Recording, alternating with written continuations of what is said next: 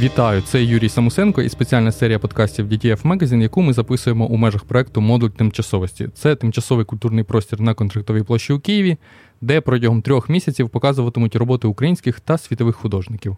Спеціальну серію подкастів ми присвячуємо українським культурним феноменам. Цього разу говоримо про українську народну казку. Наш гість телефоном це Остап Українець, письменник, перекладач, засновник та автор YouTube каналу Твоя підпільна гуманітарка. Остапе, вітаю. Привіт. Е, Давай почнемо з простого. Які твої улюблені українські народні казки? Е, Шовкова держава. Тоді казка про кульгавого чорта, який мірявся силою з вояком, і, звичайно, що казка про кобилячу голову. Чому вони а, тобі і залізнонос, залізноноса баба.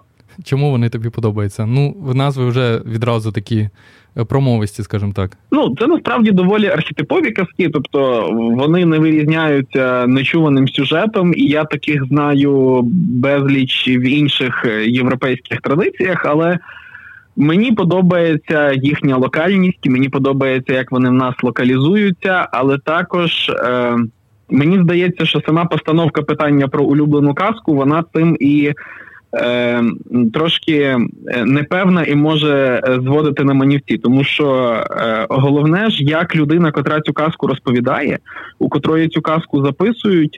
Хоче її переказувати, які деталі вона вирішує включити, які додати від себе, а які навпаки замовчати. І тому е, казки треба читати не по одній. Ну бо я зараз назвав назви е, казок. Хтось це послухає, зможе пошукати в гуглі і знайде якусь усереднену версію, яка там буде записана. Але насправді кожну казку цікаво читати у хоча б у двох, трьох, чотирьох варіантах, розказаних різними людьми для того, щоб дивитися. Е, ну, порівнювати, яким чином е, люди пам'ятають ці історії, і які деталі здаються важливими, а які ні. А ось якраз про деталі. Які типові риси взагалі притаманні українській народній казці, на твою думку? Ну, українській народній казці притаманні всі ті ж риси, що типологічно подібним казкам всюди інде. Тобто, наша казка про сватання до магічної нареченої складатиметься з тих самих етапів, що і е, казка про сватання до магічної нареченої у Німеччині чи, наприклад, у Франції. Тобто е, теж є третій син, котрий зазвичай допомагає комусь, кому не допоміг, не допомогли двоє його старших братів отримує е, за це у винагороду якусь річ, яку він може використати потім, от яка підозріло добре підходить для того, щоб виконати дуже специфічні завдання, які перед ним ставлять. Там, наприклад, за ніч зрівняти гору, чи вирубати весь ліс, чи засіяти поле пшеницею і там напекти з неї хліба. Тобто е, ми.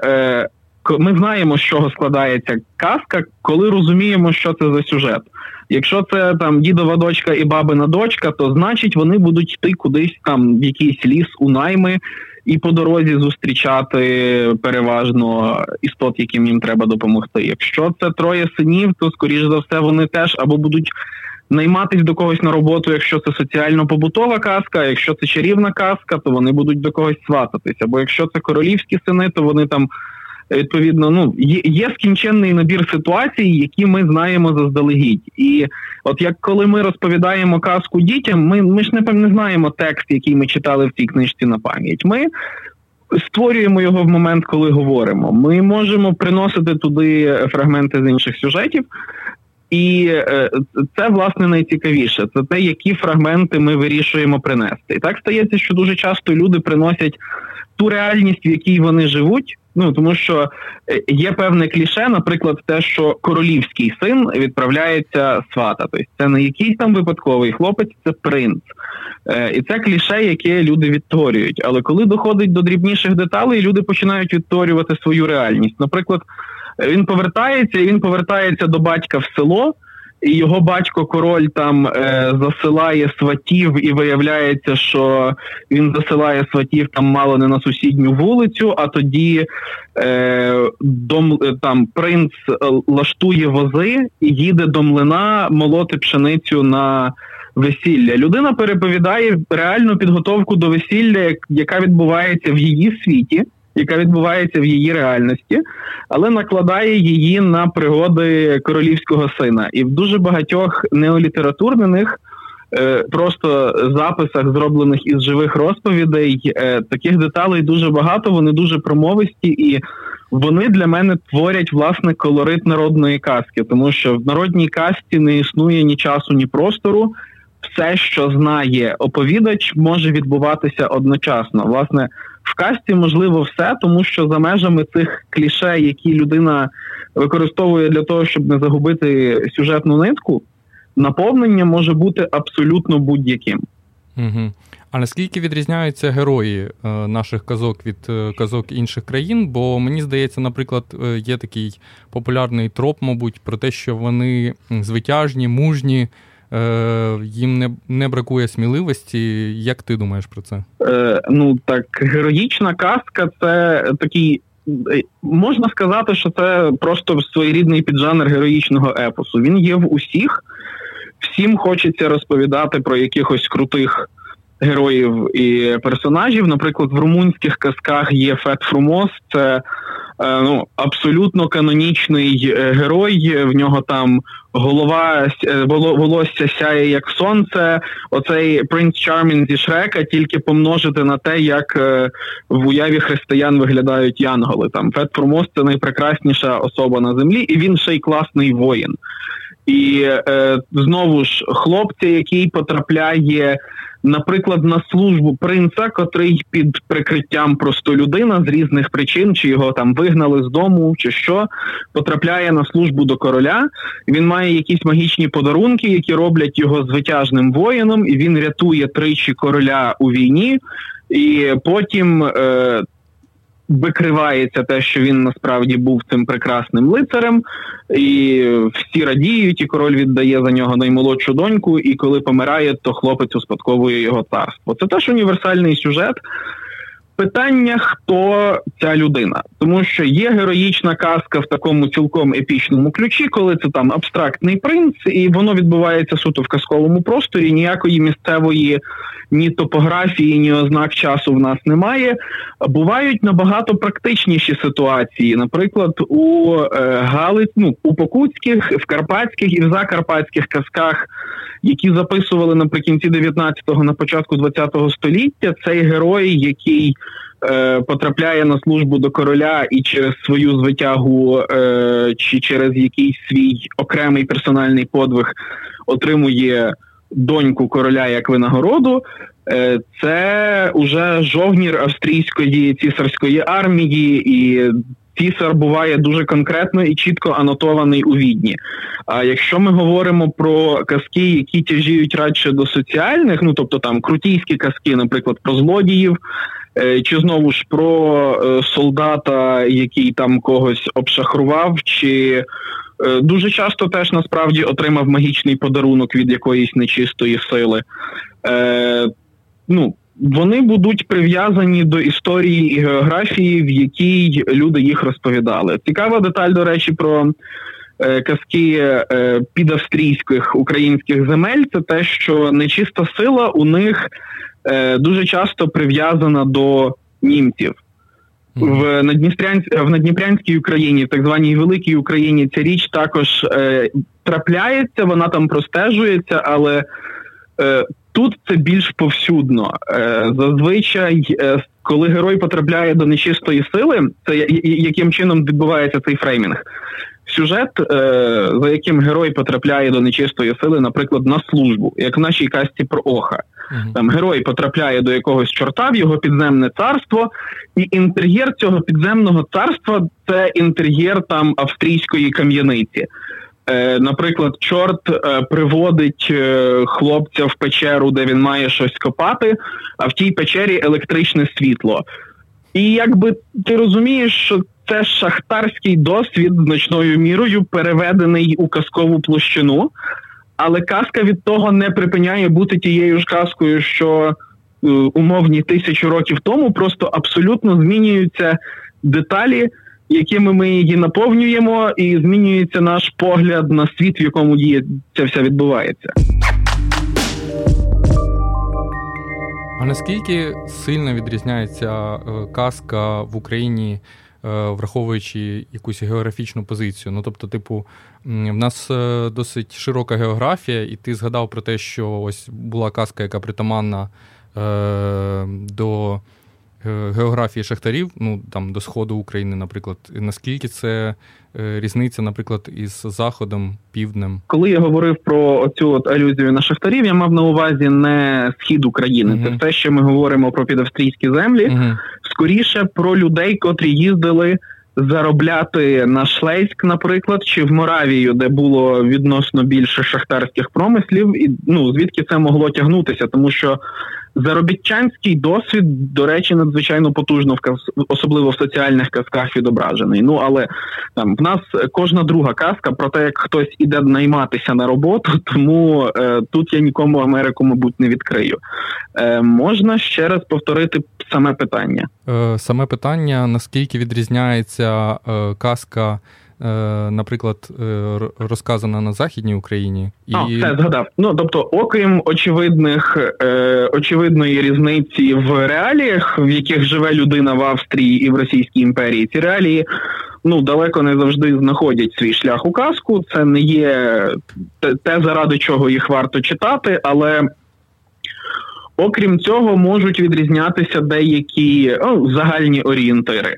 Е, Очевидно, що е, скоріше пісні, які відображали безпосередньо, ну частіше відображали події, які реально ставалися на певній території, вони більше прив'язані до е, географії. Наприклад, на покутті е, пісні, в яких, е, хоча це теж соціаль, частина соціального епосу, насправді, е, пісні, в яких хлопці е, вбивають.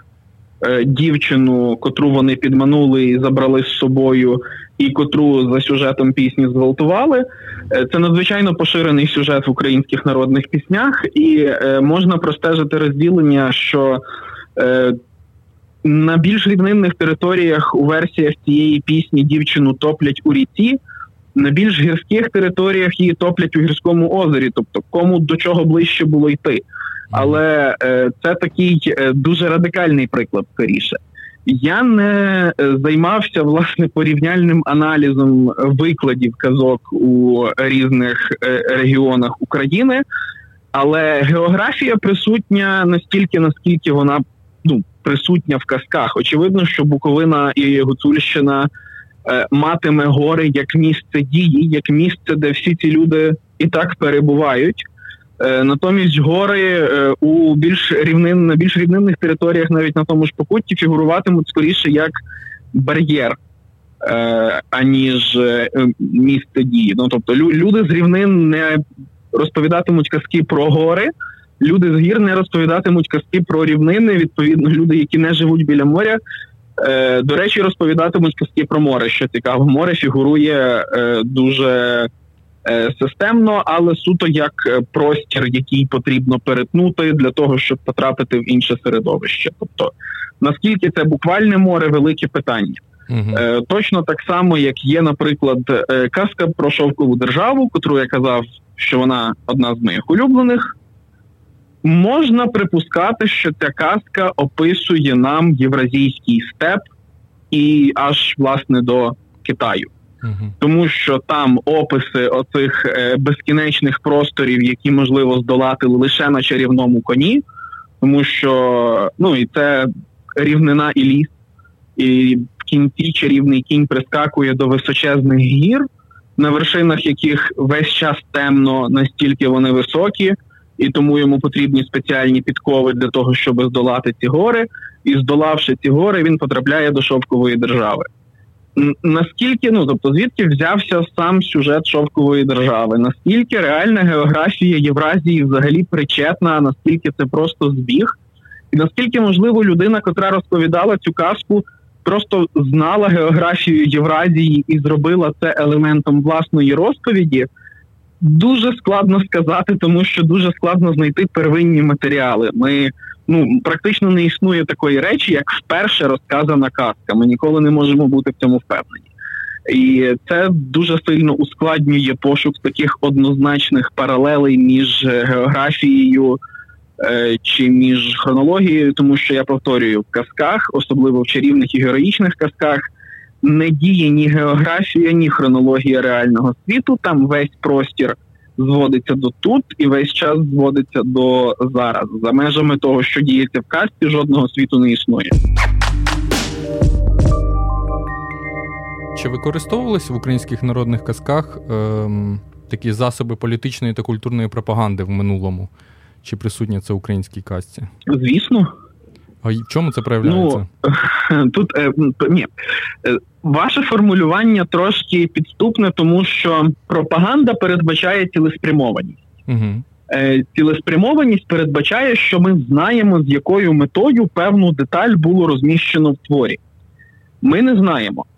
Якщо ми візьмемо радянські видання, е, там книжки Українські народні казки, оці звичайні, які багато в кого були в дитинстві, то там ми зможемо знайти пропаганду. Безперечно, по-перше, в передмові, тому що в передмовах завжди була пропаганда. Але по-друге, у кінці розділу соціально-побутові казки, тому що в кінці розділу соціально-побутові казки були дві казки: казка про Орла і казка про Леніна. Е, ой, перепрошую, казка про Леніна, де Ленін втілюється в образі Орла, угу. і казка про золоту грамоту, де прості мужики знаходять в землі грамоту, яку їм не можуть прочитати ні пани, ні е, священники, ні ніхто. А прочитав їм її лише Ленін. Е, ні, а Ленін навчив їх грамоті для того, щоб вони самі прочитали цю грамоту а там було написано одне єдине слово комунізм, і мужики його прочитали і повстали проти панів. Це пропаганда, це не є українська народна казка. Вона, очевидно, була створена і вміщена туди з конкретною політичною метою. Але казки дуже багато говорять нам про локальнішу політику, скажімо так. Вони дуже багато говорять нам про ставлення до деяких спільнот. Особливо знову ж я говорю зараз про розказані і ще неолітературнені казки, казки, з яких не повичищали усі неважливі для сюжету, але дуже важливі для літературного аналізу елементи. Наприклад, е, в українських казках доволі буденно присутній антисемітизм. Починаючи з того факту, що е, тут зв'язок був дуже специфічний, тому що е, євреї в українських селах дуже часто мали монополію на виготовлення і продаж алкоголю. Е, вірніше, цю монополію мали шляхтичі, котрим належали села, а вони просто ну якби здавали франшизу е, людям, котрі тримали корчми. Це були переважно євреї. Е, а корчма в українській культурі і у фольклорі пов'язана з гріхом. Корчма в фольклорних текстах дуже часто протиставляється церкві. Е, Відповідно, її сприймають як нечисте місце, це переноситься на людину, котра цим місцем завідує. А враховуючи, скільки ну, дії скількох казок відбуваються у корчмі, і скільки героїв казок щось там пропивають, ну особливо соціальних казок, не дивно, що до людей, котрі в народній уяві за це відповідальні, існує дуже великий ресентимент. Звід, ну і відповідно ж до євреїв дуже часто наймалися українські селяни, і тому в дуже багатьох соціально-побутових казках ми бачимо сюжет там місцевого хлопця, котрий наймається умовно на сусіднє село е, до корчмаря, і його обшахровує. Е, там забирає все його майно якось чи за договором, бо вони там домовляються, що впродовж року не можна злитися. Е, або взагалі убиває в деяких версіях, і це типовий сюжет. Там там фігурують не обов'язково євреї, очевидно. Там фігурує просто інший відносно народу. Е, той, хто втілює загрозу, або той, хто просто не подобається. Е, так само турки, очевидно, фігурують у дуже багатьох казках, і ми розуміємо, з якого періоду часу проростають ці казки, е, з періоду тісних контактів з османами. Турки фігурують як також фактор загрози. Е, турок у дуже багатьох казках про подорож героя, ну, тобто в героїчних казках є ворогом, якого герою необхідно здолати. Також турок дуже часто в казках є спокусником, який зваблює дружину головного героя або сестру головного героя. І герою доводиться вбити обох. Е, ну, Загалом ці два типажі, мабуть, найбільш е, найбільш поширені саме у казковому матеріалі. Якщо залазити у пісні, то там, звісно, ще і польських, і е, вірменських знайдеться чимало, але ну і російських відповідно на території Великої України. Але знову ж я родом із Покуття, я найліпше знаю цей і навколишні регіони, тому говорю переважно про них. Е, тобто, ну ситуація десь така. Казки відображають побутову політику точно так само, як казки відображають побутову географію. Те, що настільки за промовчанням присутні в житті людини, котра їх розповідає, що вона не помі... помічаючи цього, або навпаки, цілком свідомо вплітає ці елементи у е, загальну казкову матрицю. Проти Грім збирали німецькі народні казки, і перші версії їхніх збірок називались дитячі та сімейні казки. Але загалом там мали місце і насилля, і жорстокість. Ти вже частково відповів на це питання про те, чи наші українські народні казки білі та пухнасті.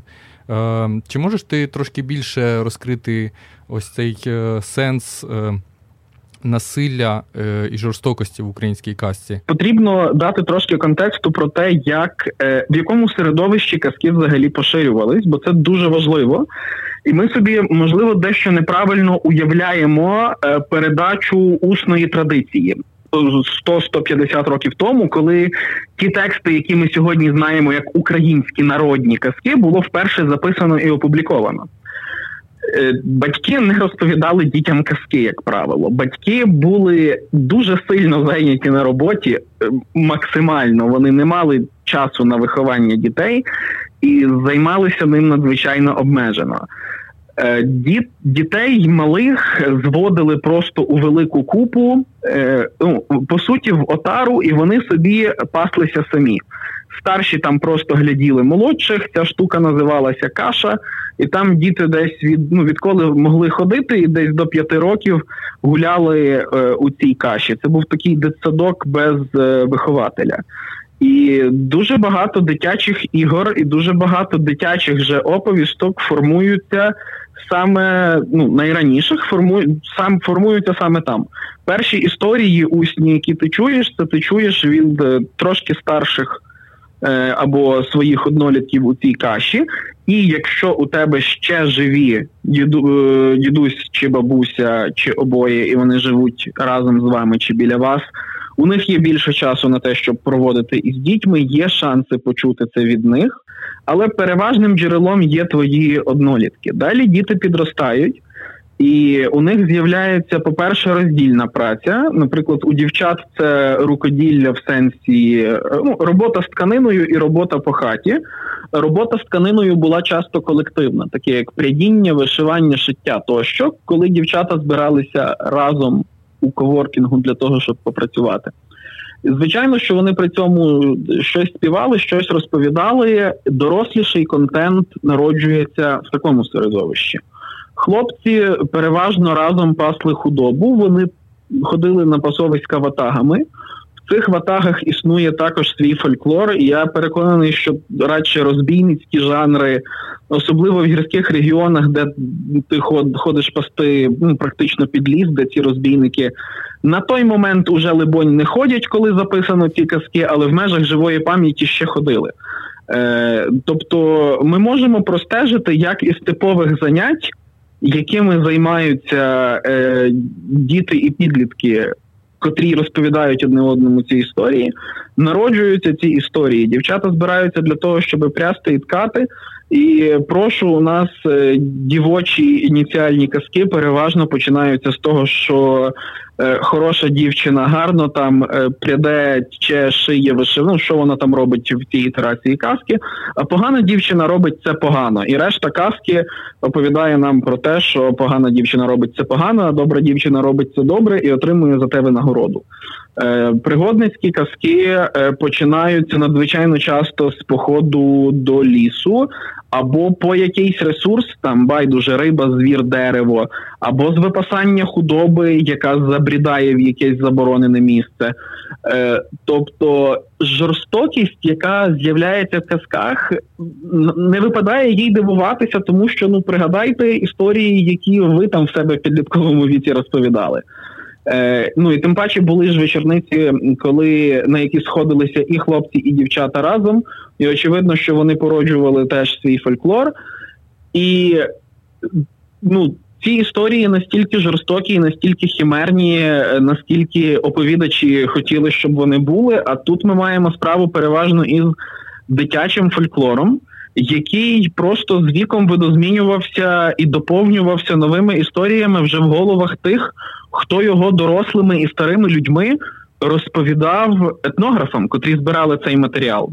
Е, тобто шукати появу якоїсь конкретної речі, наприклад, е, чому е, в українських народних казках настільки часто гинуть євреї, доволі складно, тому що суть традиції в тому, що над нею ніхто не задумується з одного боку а з іншого на неї постійно впливає реальність, у якій живе людина. Але ми не можемо зважити і сказати там, що е, певні мотиви у казках формуються лише лише з таких-то і таких-то причин, е, просто тому, що в нас немає навіть еталонного. Ну жодна казка не має еталону. Я казав, що вона не була жодна казка не була записана вперше, е, не була розказана вперше, попри те, що очевидно була.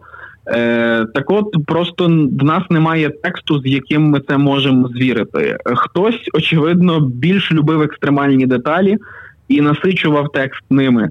Хтось любив видовище і додавав в казку багато описових елементів, а хтось просто пам'ятав сюжет і тихенько і скромненько переказував сюжет. Я тому власне кажу, що е, в ідеалі для того, щоб провідчувати казку, варто прочитати хоча б 3-4 її варіації для того, аби побачити, як по-різному люди ставляться до одного і того ж матеріалу. Е, і для того, щоб не ну для того, щоб потім уникати цієї пастки, казати, що українські казки якісь такі, от у них є певна е, характерна е, складова, не яка їх вирізняє, а яка їх універсалізує. От є якась риса, яка характерна всім українським казкам. Ну, крім того, що це феномени усної традиції, я сумніваюся, що такі риси, особливо на композиційному рівні, будуть. Е, власне, тому що ну, ми повинні для того, щоб зрозуміти, як формується певний сюжет, ми повинні також розуміти і середовище, в якому він формується, а з казками е, тут такого шансу вже немає. З піснями іноді є ще хоч якісь варіанти, автори пісень іноді вплітали свої власні імена в ем, пісенну оповідь. Наприклад, якщо це епічна пісня про якесь вбивство, то там авторка пісні в кінці могла доспівати, наприклад, ким вона доводилася вбитому і як її звати. Е, в казках цього не стається. Казки не ну, казки не мають авторства. Казки мають лише зафіксованих респондентів у найкращому разі, і ми не можемо навіть дізнатися, чи респондент саме в такому вигляді ту казку реально чув колись в дитинстві, чи це він зараз додає від себе, тому що тому що в нього такий стиль оповіді, і тому що це деталі, на яких йому особисто подобається зосереджувати. Я хотів згадати казку про Івасика Телесика, і я розумію тепер, що коли я, наприклад, просто згадую назву цієї казки, у нас е, різні, можливо, е, були виклади е, цієї казки нам в дитинстві або навіть пізніше, і тому здається, що одна і та сама казка, е, здається, досить розповсюджена з е, якимись конкретними деталями, по-різному прочитується, бо ми чули її теж по-різному. Але я згадав Івасика Телесика в контексті, що е, мені здавалося донедавна, що це була мила казка, поки я її не перечитав, і зрозумів, що у ній заховані е, досить страшні елементи, які мені, наприклад, нагадують про те, що ця казка могла бути розказана і записана уже під впливом голодомору. Що ти думаєш про цю казку? Стоп, заховані, ну там ці елементи явні. абсолютно на виду. Так, вони явні. були. Але, Але е, в дитинстві ну, я, ти я про це розумію ж не думаєш. питання.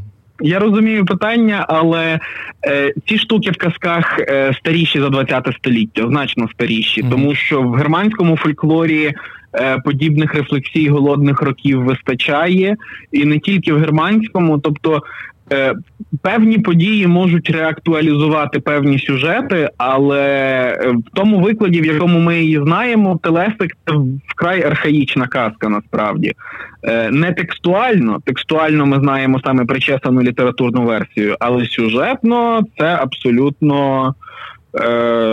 Це абсолютно історія, в якій немає підстав припускати риси ХХ століття. У мене є питання про штучний інтелект. Е, є досить е, розповсюджена історія з тим, щоб е, щоб отримати якусь відповідь на запитання характеру забороненого. Тобто я не буду озвучувати, що можна ввести в чат GPT, але для того, щоб обійти і обманути штучний інтелект, часто використовують казку як форму того, щоб дізнатися якусь інформацію. Тобто, роз, е, розкажіть мені це у формі казки. Наскільки ця форма казки е, взагалі має місце бути? І чи це казка взагалі, коли ти просиш штучний інтелект написати тобі казку? Ну так а, а чому це не казка? Е, люди люди фільми, ну там лайв екранізації старих мультфільмів Діснея до сьогодні вважають казками, а їх е, очевидно пише штучний інтелект. Е, тобто е, сюжетна матриця казки настільки елементарна, що нам не потрібна ну насправді не дуже той потрібен генератор живої мови для того, щоб мати комп'ютерне щось, яке буде здатне генерувати казки на, на основі вхідних даних. Ці дані дуже стінченні, і те, які казки ми будемо отримувати у відповідь, е, либонь залежатиме від того, яку варіантність ми закладемо у це комп'ютерне щось, яке генеруватиме для нас готові казкові тексти. В цьому сенсі процес не дуже сильно відрізняється від людського. Відрізняється принцип, за яким ми опрацьовуємо інформацію, і розуміємо, чи у випадку з комп'ютером не розуміємо інформацію, з якою ми працюємо. Але ми теж залежимо від варіантності історії. Людина, котра не ну найпростіше, людина, котра не дуже читає книжки, навряд чи добре писатиме книжки в середньому, в більшості випадків. Просто тому, що вона не знатиме, що існує до неї, вона і вона не знатиме, яким чином робити це самій. В неї немає достатньо живого прикладу. Е, точно так само, як коли ми навчаємось говорити. Ми навчаємось говорити із середовища, яке говорить навколо нас. Тому ми засвоюємо, по-перше, мову, якою говорить це середовище. По-друге, сталі конструкції, які навколо нас вживаються. Ми прив'язуємо до слів певні поняття залежно від тих контекстів, які спостерігаємо. Е, Десь приблизно за схожим принципом працює і фольклор, не маючи достатньої бази для того, щоб на неї опиратися не маючи фактично достатньо первинного матеріалу для того, щоб з ним працювати, ми навряд чи зможемо збудувати е, повнокровну історію чи цікаву історію. Ми зможемо збудувати історію, взявши матрицю, тому що матриця дуже проста і насправді вельми інтуїтивна, але ми з е, ну нам, нам буде дуже складно наповнювати цю історію якоюсь кров'ю таким чином, щоб читач пізнавав у цьому казку такого типу, як йому відомі, і водночас бачив у них яке, якусь новизну. Як направду, я не бачив наразі жодної казки згенерованої чи розказаної чат GPT. Е, з свого досвіду роботи з чат GPT я не покладаю особливих надій на ці історії, просто тому що ну я знаю, яким чином приблизно він ну який контент приблизно є у його відповідях на подібні наративні запити, але е, я не впевнений, чи питання в тому, чи можна вважати казку розказану комп'ютером казкою, угу. чи скоріше питання про те, е, наскільки. Е, казка повинна бути частиною людської усної оповідної традиції для того, щоб вважатися казкою, тому що розповісти історію, яка буде казкою формально за всіма ознаками, комп'ютер безперечно може.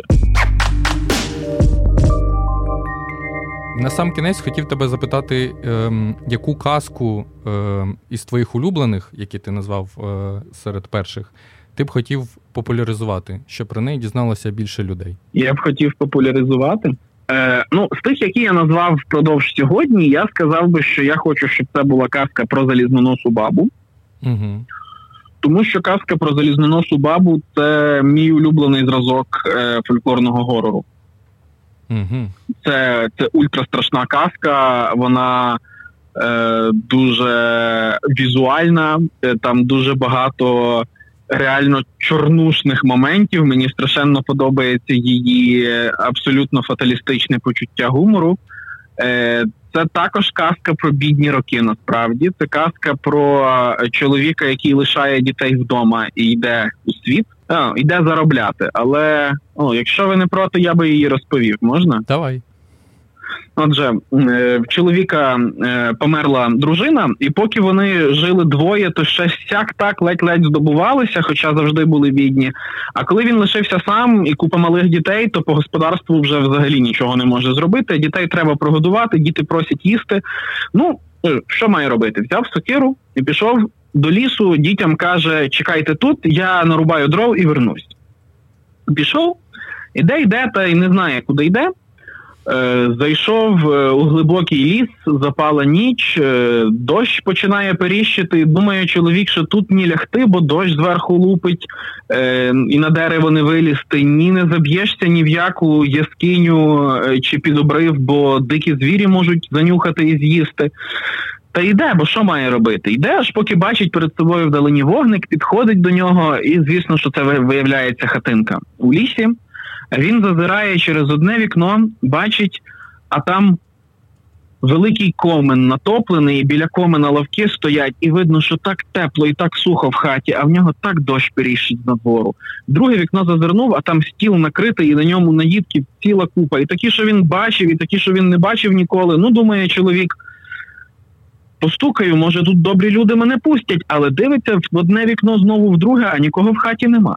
Ну, підходить він до дверей, пробує двері, аж двері зачинені, стукає, і двері самі прохиляються, і заходить чоловік до середини, і вже, не дивлячись по сторонах, сідає відразу ж за стіл, е, наївся, напився, підкріпився, е, тоді нарешті сів собі біля комена, дістав люльку і тільки закурює зирк, біля нього на лавці сидить чорний кіт. Чоловік на секунду тільки відвернувся знову до кота, а кіт і пропав. Ну, думає чоловік, чи не попав я часом до чорта в хату? Ну, якраз до чорта в хату ти і попав, каже голос чоловіка за спиною. Він озирається, а за ним стоїть залізноноса баба. Така з себе маленька, горбата, але ніс такий довжелезний, що як тільки головою кивне, так ніс у землю забивається, а як тільки трошки голову підніме, так е, носом сволоки хатить веше. Е, Ну і починає йому залізноноса баба розказувати, що, значить, син мій чорт, зараз він у пеклі, звичайно, але як у нього зміна закінчиться, то як він з пекла прийде, е, як побачить, що ти у нього в хаті без нього господарював, ух, не знаєш ти, чоловіче, що тобі буде, і тобі, і твоїм дітям. Душа твоя пропаде, значить, на віки вічні. Ну, чоловік перелякався, звичайно, не так за життя, бо що того життя, як за душу. І давай він, значить, випитувати і просити бабу, щоб вона йому може розказала, як того чорта і пекла уникнути. А баба тільки віднікується і каже: Ну, є один спосіб, але ти не захочеш. Ти не захочеш. Аж нарешті він до того допросився, що баба так ніби змилувалась над ним та й каже, що ну, хочеш, то одружись зі мною, бери мене собі за жінку в село та й будемо господарювати. Ну, чоловік думає, ну не хочеться таку публіку до села вести, бо що люди скажуть, але і ну, душу занапащати в пеклі свою не хочеться, а дітей і погодів. Немає що робити, погодився. Ну, от баба відразу звідки не пригнала три вози і каже: заходь до підвалу чоловічий і винось все, що звідти є. На перший віз лаштуй наїдки і напої, на другий віз лаштуй одяг і перини, а на третій лаштуй золото і срібло. Виніс чоловік все, що було в підвалі, налаштували вони ті три вози, запрягли коні та їдуть. Їдуть, скільки їдуть, коли це вже на самому світанку майже виїхали на узлістя, вже й видно село того чоловіка. Аж баба каже: А давай станемо, підкріпимося, поснідаємо собі, та й відсвяткуємо, що ми добре так вибралися. Сіли вони, розклали скатертину, поїли, попили, а чоловік все бабі вина підливає, випила баба вина цілих чотири пляшки та й заснула. А чоловік що? Бере те єдине, що в нього з собою було, сокиру, з якою він з хати вийшов, коли до лісу йшов. Та як придивився, як, як та баба спить, вдарив її обухом сокири по носі, та так, що той ніс їй надвоє переломився і в землі застряг. А він тоді взяв той відколотий ніс і забив бабі в серце, так, щоб вона і дригатись перестала.